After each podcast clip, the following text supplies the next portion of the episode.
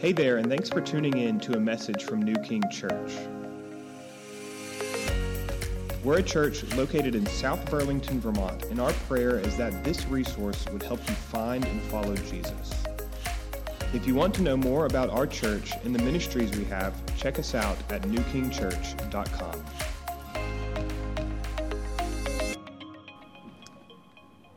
And Peter remembered the saying of Jesus Before the rooster crows, you will deny me three times. And he went out and wept bitterly. When morning came, all the chief priests and the elders of the people took counsel against Jesus to put him to death. And they bound him and led him away and delivered him over to Pilate the governor. Then, when Judas, his betrayer, saw that Jesus was condemned, he changed his mind and brought back the 30 pieces of silver to the chief priests and the elders, saying, I have sinned by betraying innocent blood. They said, What is that to us? See to it yourself. And throwing down the pieces of silver into the temple, he departed, and he went and hanged himself. But the chief priests, taking the pieces of silver, said, It is not lawful to put them into the treasury, since it is blood money. So they took counsel and bought with them the potter's field as a burial place for strangers. Therefore, that field has been called the field of blood to this day. Then was fulfilled what had been spoken by the prophet Jeremiah, saying, and they took the 30 pieces of silver, the price of him on whom a price had been set by some of the sons of Israel, and they gave them for the potter's field as the Lord directed me. This is the word of the Lord. All right, good morning.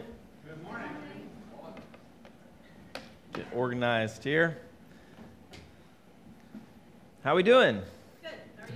Beautiful day outside. Thank you for uh, choosing to come here when you could be out hiking or whatever you might be doing. This is the place to be because the Lord is in this place. And, um, and I, I believe He's going to teach us this morning. We have a ton to learn from this passage.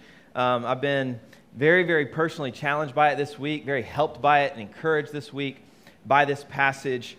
Um, and so I am very excited to preach it.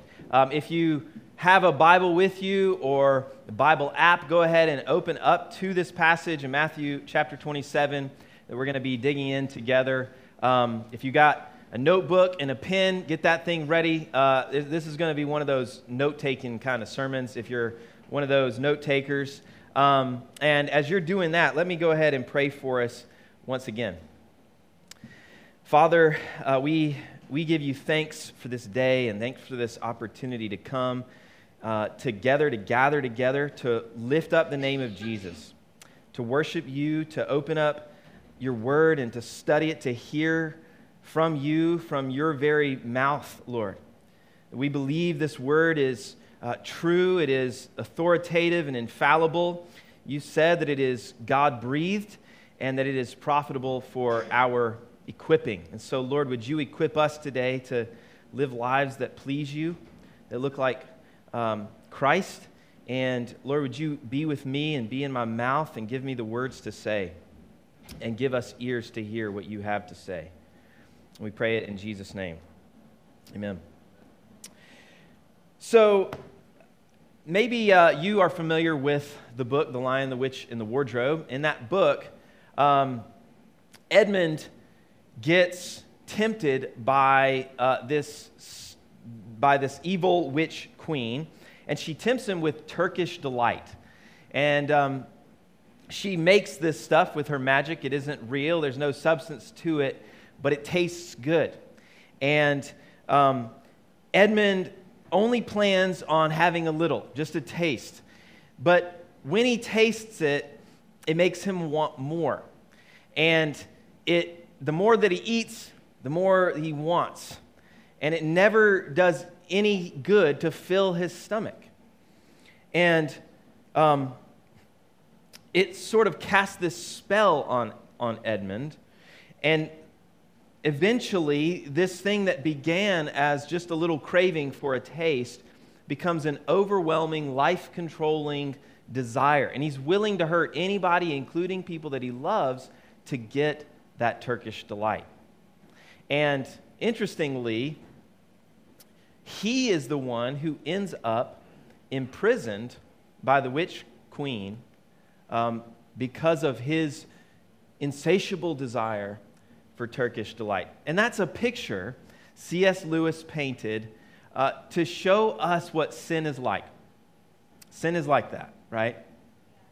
Sin, it will take us further than we planned on going. It will keep us longer than we planned on being there, and it will cost us more than we dreamed that it would cost us. Um, when we read the story of Judas, we see a very clear picture of this, don't we? Someone who you can see the regret, the remorse. Uh, you, you can see that this is someone who went down the path of sin and never realized how far it would go until he found himself where he found himself a betrayer to an innocent man, not just an innocent man, but the Lord Jesus. Um, this wasn't the very beginning of his path into sin. We find out in John's gospel in John 12, 6, that he would help himself to the money bag, to the, to the money that the disciples had. He was the treasurer, and he just would take some whenever he wanted it without telling anyone. So he had um, a love for money, which the Bible says is a root of all kinds of evil. And it was that love of money that ultimately led him down the road that he that we find him in in this passage. Um, eventually, it seems that Judas came up with an idea to get out of the ministry, to walk away with a little nest egg, a little something to, to get a fresh start in life. He knew the religious leaders hated Jesus, would do anything to get rid of him. He knew they were trying to arrest him and kill him. So he comes up with this plan. He'll make a little money off of their greed. And he probably figured he's going to be arrested at some point anyway. Why not make a few bucks? Um, he also probably thought that Jesus wouldn't be convicted of anything. Matthew Henry, famous commentator, uh, postulates this. He says, Judas, it is probable, expected that either Christ would have made his escape out of their hands, something he had done before, or he would have pleaded his own cause at their bar as to come off, which Judas had seen happen so many times where Jesus outsmarts them, right, when they try to corner him. And then Christ would have had the honor, the Jews the shame, and he the money, and no harm done.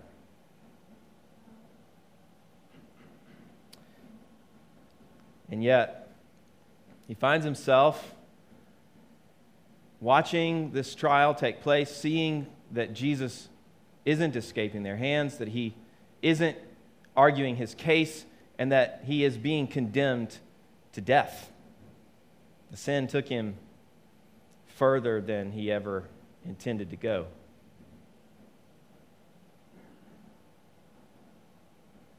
So, how did we get to this point in the story? I want to lay a little context. Um, back in Matthew 26, a lot happened. We saw that Jesus was anointed with this expensive oil, and Judas hated that um, because he saw money that he could have had, right? if that had been a donation. But he's, he's anointed with expensive oil, and it's after that that he goes to the chief priests and offers to give Jesus over to them for a sum of money. They agree to pay him 30 pieces of silver, which isn't a whole lot, but it's enough to buy some land. Then Judas meets back up with everyone for Passover, and they have the, the Passover meal together. Jesus, in that, he says in verse 21, one of y'all is going to betray me. And everyone's like, Is it me? And Jesus says, This is all going to happen according to the scriptures. And then Judas says, Is it me? And Jesus is, um, Jesus says, it, You've said so. And Jesus also says in that little uh, section of Scripture, Woe to that man by whom the Son of Man is betrayed. It'd been better for that man if he'd never been born. I think it's probably those words that Judas heard in his head when he saw that Jesus was going to be condemned. Um, people have asked this question many, many times Was Judas uh, a believer who just, who just fell into sin at the end of his life, but he was actually a believer? Um, and, and I think the answer from the scriptures is clear that he was not a believer. Jesus prays in John 17. He's praying to the Father, the high priestly prayer. And in, and in verse 12, he says, While I was with them, with the disciples, I kept them in your name, which you have given me. I have guarded them, and not one of them has been lost except the son of destruction, that the scripture might be fulfilled. Not one of them is lost. So there, Jesus is making it really clear that Judas is lost, not kept by Jesus, not guarded by Jesus, that he's a son of destruction, that his end is destruction, spiritually speaking. so, what does this have to do with Christians? What, if you're here today and you're a believer, what does Judas's story have to do with us? Well, I think it has a lot to do with us. If we, if we look at Judas's, um, at his grief, at his sorrow, at his, at his turning back and regretting what he'd done, he goes to the chief priests, he returns the money, they won't take it, he throws it at He's, he makes a confession, I've sinned, I've betrayed an innocent man. If we look at that, what we can see is what looks like repentance, but isn't. Right? Y'all see that? And I think if we honestly look at our own lives as Christians, we will see times where we get caught in a pattern of sin and what we think is repentance, but it isn't. It's a, it's a false repentance. And, and I think that this can happen for believers, and we can get caught in a besetting sin, as some have called it, or a pattern of habitual sinning behavior because we, are, we think we're fooled by our false repentance. And we need to be able to discern that false repentance, understand what real repentance looks like, so that we can pursue real repentance. Make sense? So I think there's something very, very helpful to us here as believers. Um, what we're going to see, this is kind of the, the overview, is that true repentance will lead to times of refreshing from the presence of the Lord. That's Acts uh, 3 19 and 20. And, and as we'll learn today, true repentance is Godward, hopeful, thorough, and ongoing. If you're a note taker, you'll see that on the screen, so don't, don't worry. That's what real repentance looks like. Okay? And Judas's repentance was just the opposite of those things. Um, we read the last verse of Matthew 26 before we went into this. And the reason was to put it into context that this happens right after Peter's denial of Jesus three times. But what we know, because we've read the rest of the story, is that Peter repents, believes, and is restored, right? And then lives a life of fruitful ministry following his failure. And then Judas repents, sort of, kind of, right? Despairs and is destroyed. And so, what, what I believe Matthew is wanting us to do by putting these two stories back to back like that Peter's failure, Judas's failure is to show us something, to teach us something. This is intentional. It's to show us that you can fall away from Christ and experience true repentance and restoration, or you can fall away and never truly repent. Repentance is a, a major theme of all of Christ's preaching and teaching. Matthew 4:17, Jesus began to preach saying, "Repent, for the kingdom of heaven is at hand." That's Matthew's way of summarizing all of Jesus' preaching and teaching. Repent, for the kingdom of heaven is at hand. Repentance is the right response to God's good news. To repent, it, it's metanoeo in the Greek. It literally means to change your mind, to, to change the way you think. But what it, what it looks like is turning away from sin toward God. It's a change of mind that results in turning away from sin toward God. Jesus said, I have uh, not come to call the righteous, but sinners to repentance. Luke 5:32.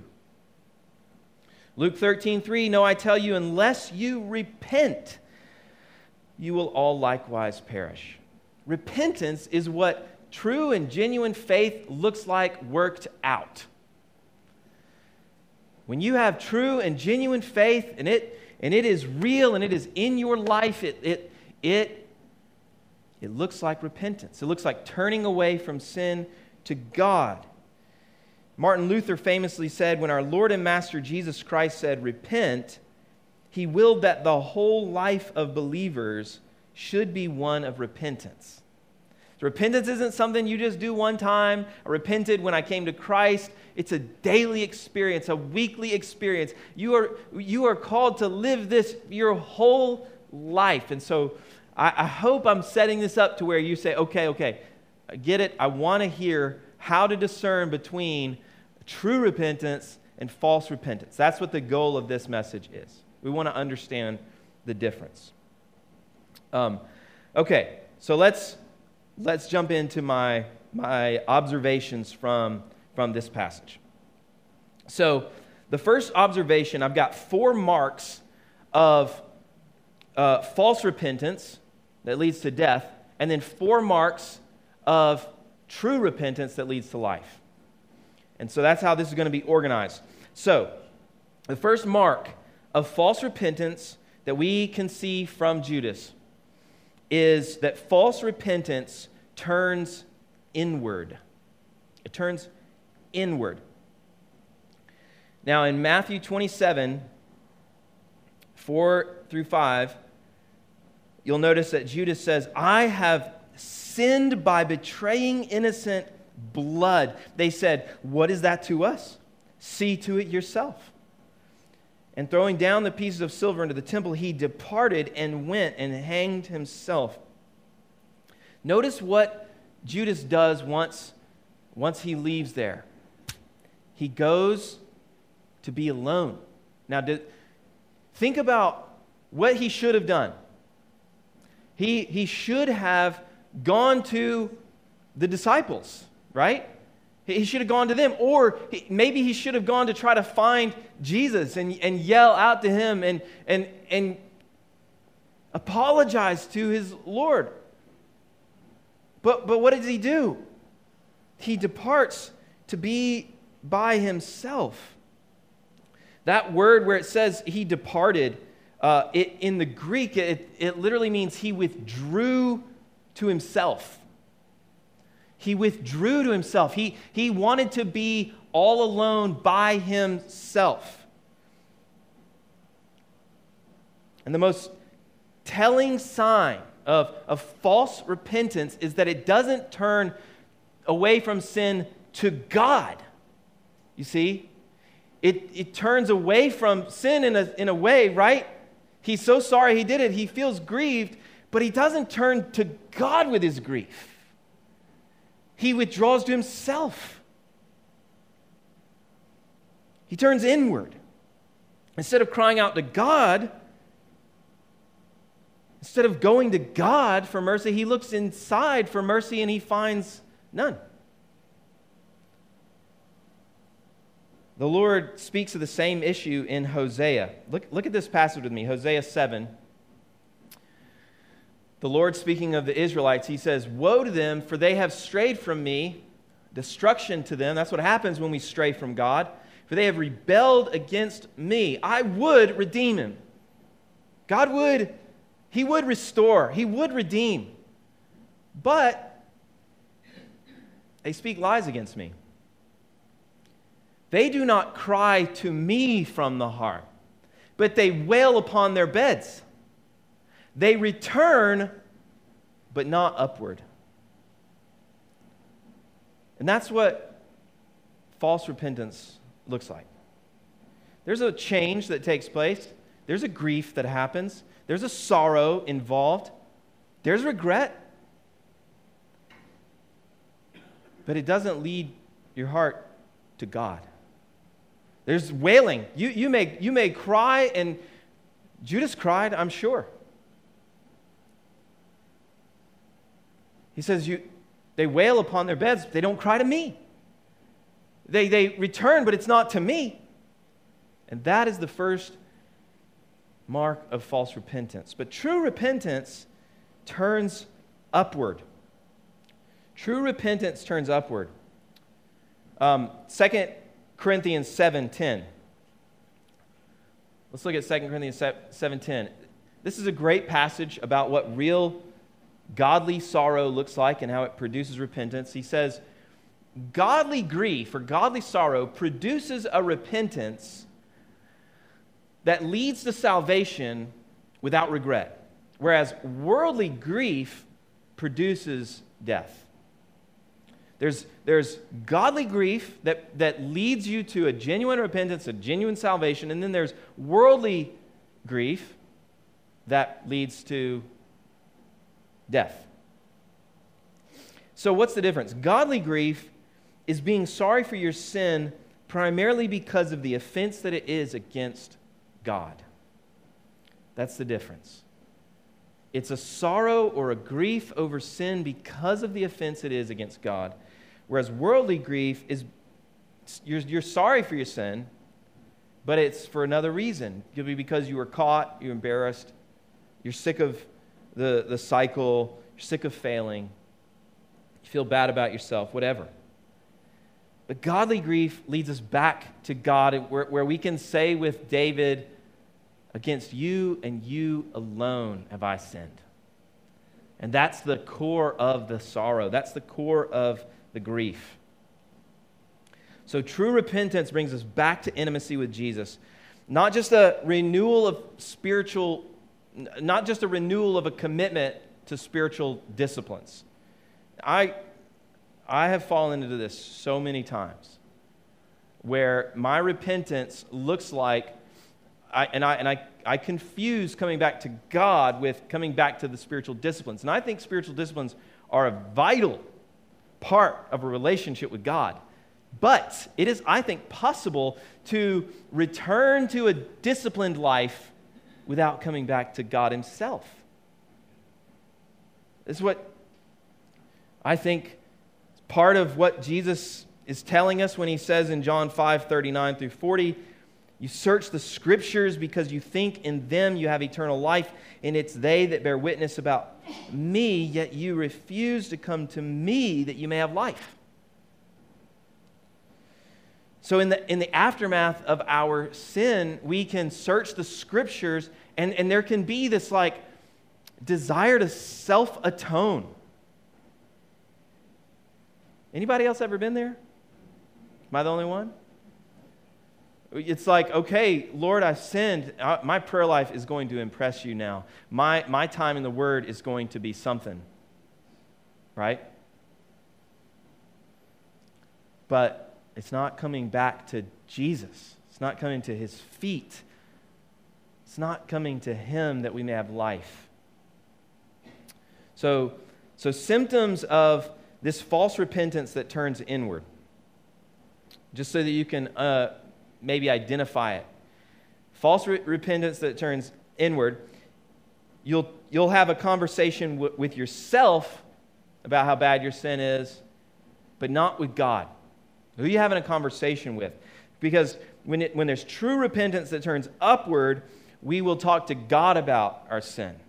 We'll confess to Him. We, will air it out to Him, right? So, so that, that's something to look for. False repentance that turns inward is grieved about your sin for other reasons. You were caught, you don't like the cycle, you don't like the shame, you feel bad about yourself. But true repentance that turns upward is grieved about sin first and foremost because it offends Jesus. You love him, you want to please him. False repentance that turns inward asks the question what can I do about this? How can I make this better? How can I make up for this? How can I change myself? But, but true repentance that turns upward asks the questions what can God do about this? How has God atoned for this? How does He want to transform me? So, false repentance that turns inward, because it's inward, because you're looking to the wrong source, it leads ultimately to despair. Whereas true repentance that turns upward, it leads to hope. Because you're turning to the one who can actually do something about it. And that, that brings us to the next, um, the next mark. Okay? So so the, the mark of a false repentance, marks of false repentance, it turns inward. It's fueled by despair. That turn inward leads you to despair. And, and that, that despair fuels you. And we see this in Judas, do we not? That's why he, he, he ends his life. He's, he's given in to despair. He, he cannot see light at the end of the tunnel. There's no hope for him. That's what despair is it's a hopelessness.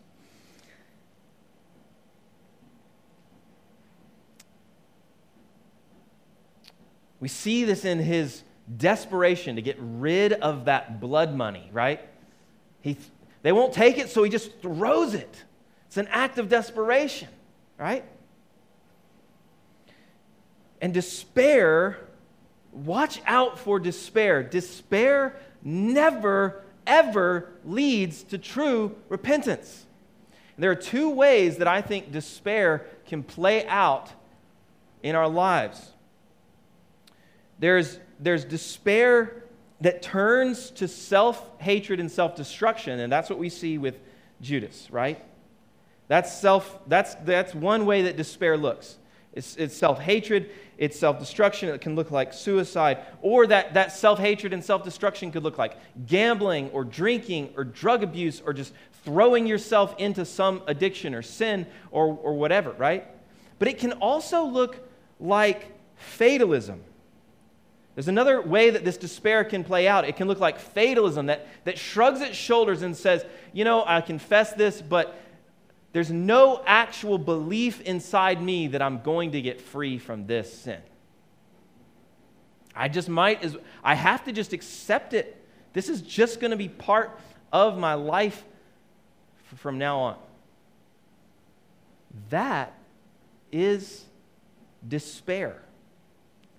That will never lead to true repentance. And I've fallen for this. I, I have the, I, I see these things in this text because I'm guilty. Because I've done this so many times. So we got to watch out for despair. If you see despair over your sin creeping in, take note. Say, no, that will not ever lead to life. So, what is true repentance fueled by? It's fueled by hope. True repentance is fueled by hope. We see this all through the scriptures. It's so prevalent in the Psalms.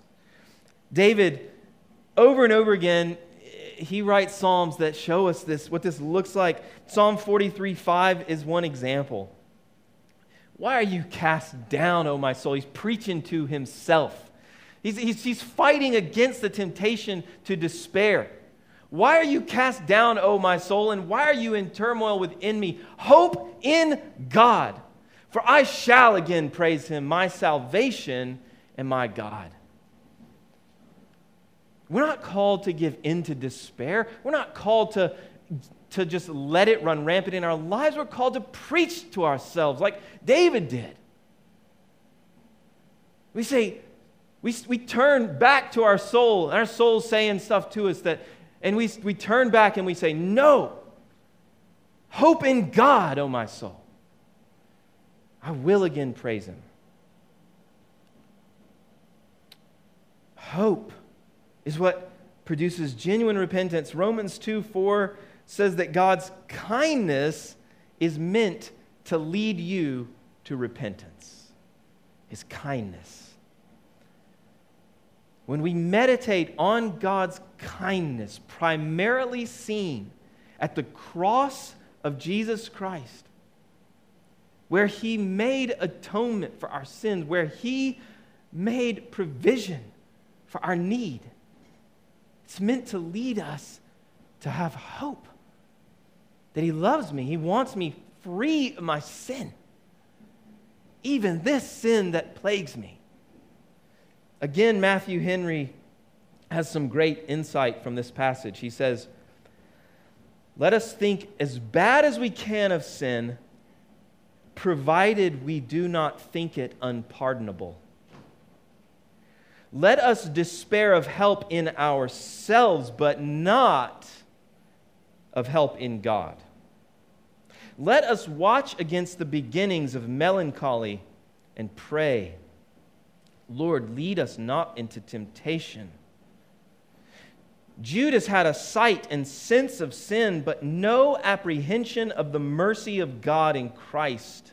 So he pined away in his iniquity. Listen to this.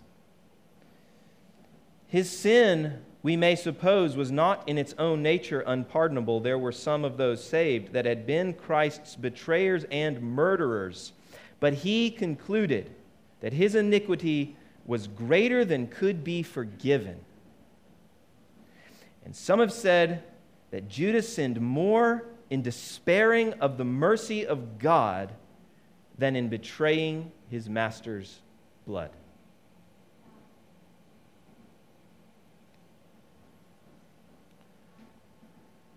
When we give way to despair because of our sin, we lead our hearts into greater sin and unbelief. So when we sin, when you sin, Christian, turn upward and hope. Look at the kindness of God for you in Christ on the cross, hanging there for you and hope. And do not give way to one ounce of despair because your hope is in God. When we look at the cross, what do we see? We see a God who is eager to forgive sin and to set free from sin. When we look at Christ hanging on the cross, we see a sacrifice that is enough for our failures, for all of them. When we look at Jesus hanging there, taking the wrath of God, we see the once for all time sacrifice. There will never need to, to be another. When Jesus said it's finished, he meant this is sufficient for all the sins for all time. So when we sin, we need to hope through the gospel, through the cross, that God has atonement for us and He wants us to be free. Symptoms then of false repentance that are fueled by despair panic. Watch out for panic that turns to self hatred, self talk, and self hatred. Because when, when that happens, the accuser is going to jump in, and it's going to be you and Satan both accusing you to try and lead you to despair. True repentance is fueled by hope is characterized by peace because of the gospel that turns not to self talk, but to praise and to prayer. False repentance that's fueled by despair is, is characterized by increasing spiritual weakness. Like David talks about this when he wasn't repenting, the hand, the heavy hand of God was upon him, draining him, zapping him of his strength as a discipline so that he would wake up and repent. But true repentance that's fueled by hope leads to increasing spiritual strength from the Lord as He restores you because times of refreshing come when we repent. When, you, when you're being led into despair, your situation feels more and more helpless. When you're being fueled, when your repentance is fueled by hope, your situation feels more and more hopeful. And ultimately, this false repentance that's fueled by despair, it leads to, it, it results in a dead end, stalemate. But true repentance that's fueled by hope results in a plan for your obedience. If your repentance is true, then it should lead to a plan for your obedience, right? There's a way in which God now wants me to walk differently than the way that I was. And what will that look like? And now I need to think through a plan for my obedience. So, next mark of false repentance is um, it's only partial. False repentance is only partial. Remember what Judas's confession in verse 4 I have sinned by betraying innocent blood. And that was right it was true, but it wasn't the whole story, was it? He regretted betraying innocent blood, but what was underneath his betrayal is the love of money. Right? That's what he needed to he needed to go he needed to dig deeper. He only repented part of the way. He repented of the betrayal but not the root of it which was the love of money. Um, so, false repentance, it fails to see the holistic way in which we turn from God. And I, I, talk about this a lot because this is something the Lord's been teaching me uh, about. When, when we find, I'm not talking about, you know, a fleshly response that pops up out of nowhere and, and, and you quickly repent of that. But I'm talking about when you find yourself entrapped in sin. You're, you're, what you need to recognize is that there's been a whole turning away from God. And so there needs to be a whole turning back with your whole being. Um, and that's what true repentance is, is going to look like. It's going to be thorough. It's, it's combing through your life and saying, Where, Lord, are the areas of sin that I need to bring to you so that you can help me to deal with them. Joel 2:12 says, "Yet even now declares the Lord, return to me with all your heart, with fasting, with weeping, and with mourning." This is what real repentance looks like. It's with the whole heart. Deuteronomy 4:29 says, "But from your exile you will seek the Lord your God, and you will find him if you search after him with all your heart and all your soul." That's what real repentance will look like. It will be thorough, it will, it will include your whole heart and your whole soul. A few years back, some friends of ours started getting sick. They, they would be sick, their kids would be sick, they'd get a little bit, they'd get well for a minute, and then they'd be sick again. And, and they discovered that there was some black mold in their house. And so they started out with, uh, you know, some spot cleaning where they found it, and then they got sick again. Kept getting sick. And so then they tried uh, air purifiers. They brought in air purifiers, and, and they, they tried that. It worked a little bit, but then the next thing they know, they're all getting sick again, and they just, one person after another, sick all the time.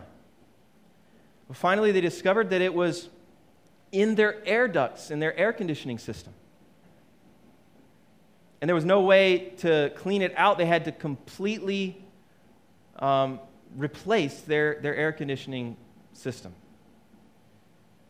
They were better for a little while. Next thing they know, they're getting sick again.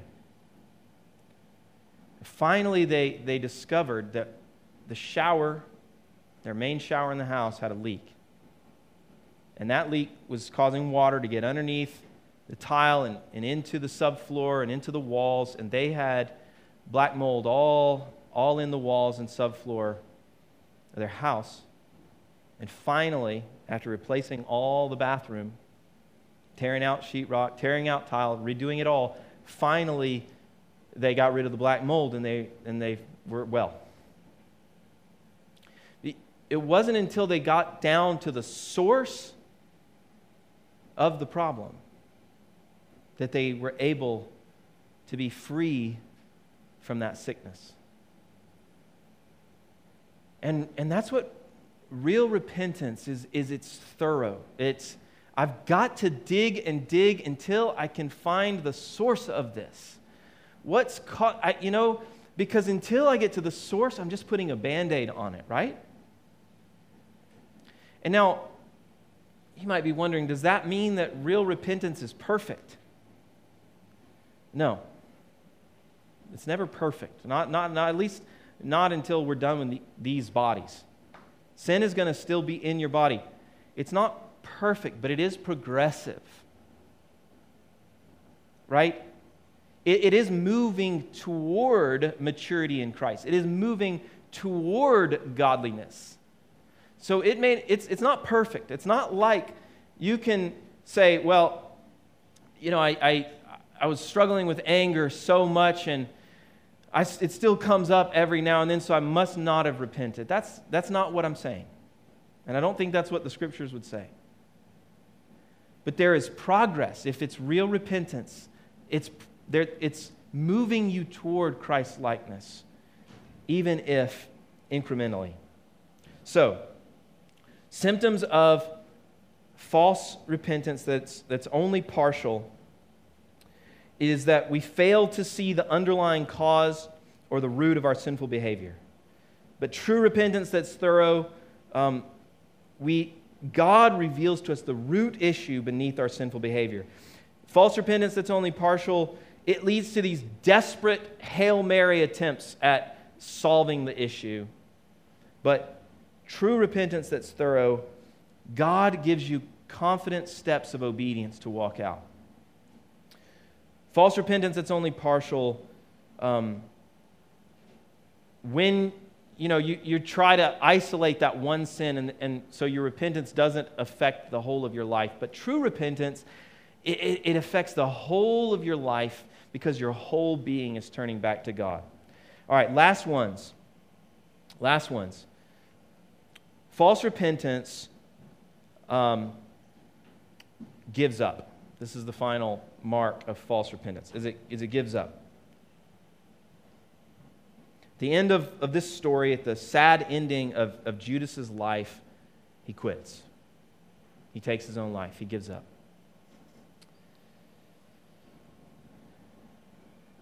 Um, and I, I, don't, I don't think that that's the thing that we look to, the point to that says Judas was an unbeliever. We look to the fact that Jesus calls him a son of destruction, that Jesus says, I didn't, I didn't keep him to the end.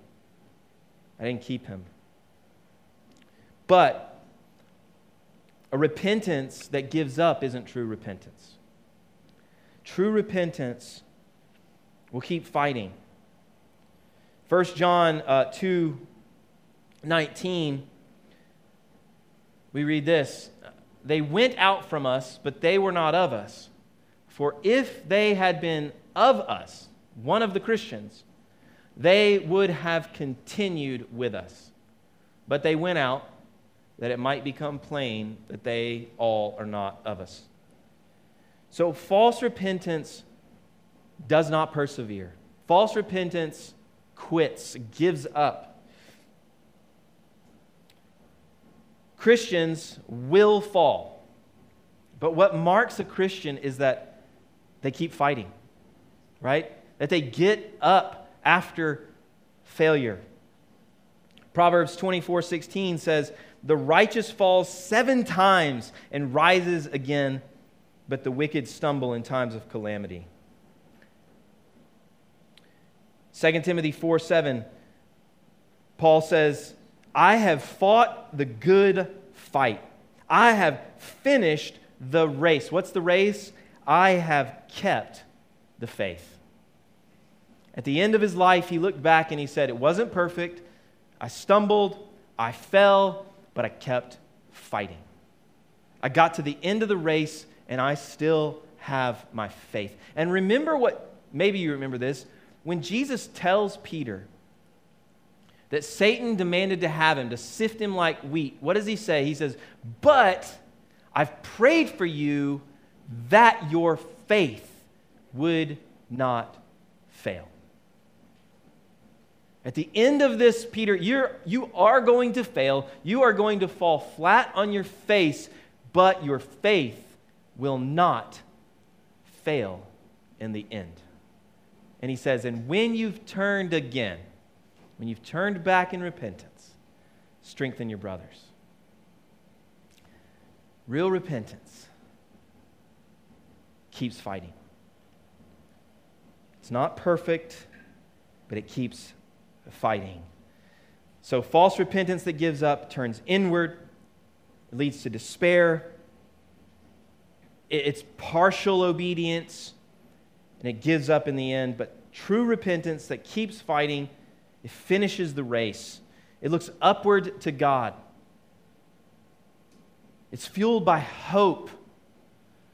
It works to, to be a complete and thorough repentance, and it's ongoing. It doesn't give up the fight. Let me wrap this up. When we consider the fact that both Peter and Judas fell the same night, but Peter was restored, Judas was destroyed. What's ultimately behind all of this is not that Peter was smarter, better. What's ultimately behind the fact that Peter persevered is that that verse that we read in John 17 earlier. Jesus said to the Father, I have kept them. Or when Jesus said to Peter, But I have prayed for you. And Scripture tells us that every single one of God's children, that Jesus intercedes on our behalf. He intercedes. And so when we fail, when we fall, what will ultimately keep us what will ultimately be the reason when we when we work through genuine repentance and get to the end of our lives and say i fought the fight i finished the race i've kept the faith and we look back what we will see is that it wasn't because of our faithfulness actually that all along jesus himself was interceding for us that jesus himself was keeping us to be able to present us blameless before the throne.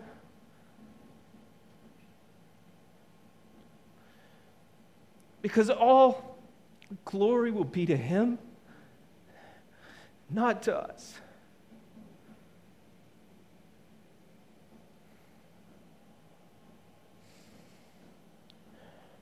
At the end of it all, Peter repented and believed and restored because Jesus kept him.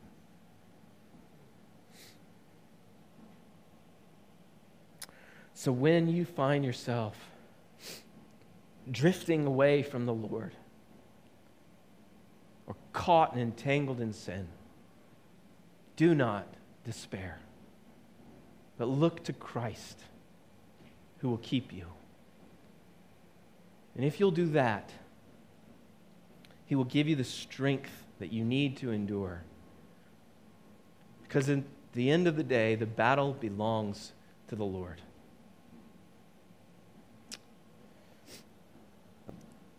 Lord,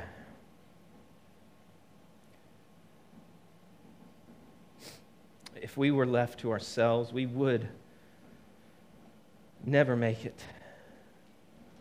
We would be hopeless. We would have reason to despair. If we were left to ourselves, we would be destroyed. But thanks be to God we are not. You have prayed for us. That you have guarded us and you will guard us. That you have kept us and you will keep us. That the work that you have started, you will carry on to completion. Help us, Lord, to fight. Because even though you keep us, and even though you guard us, and even though you pray for us, there is still a fight. There is still a race. So help us to keep fighting, to keep running the race set before us with our eyes fixed on you, the one who started our faith, and will see it to completion. We praise you for that, Jesus. In your name we pray. Amen.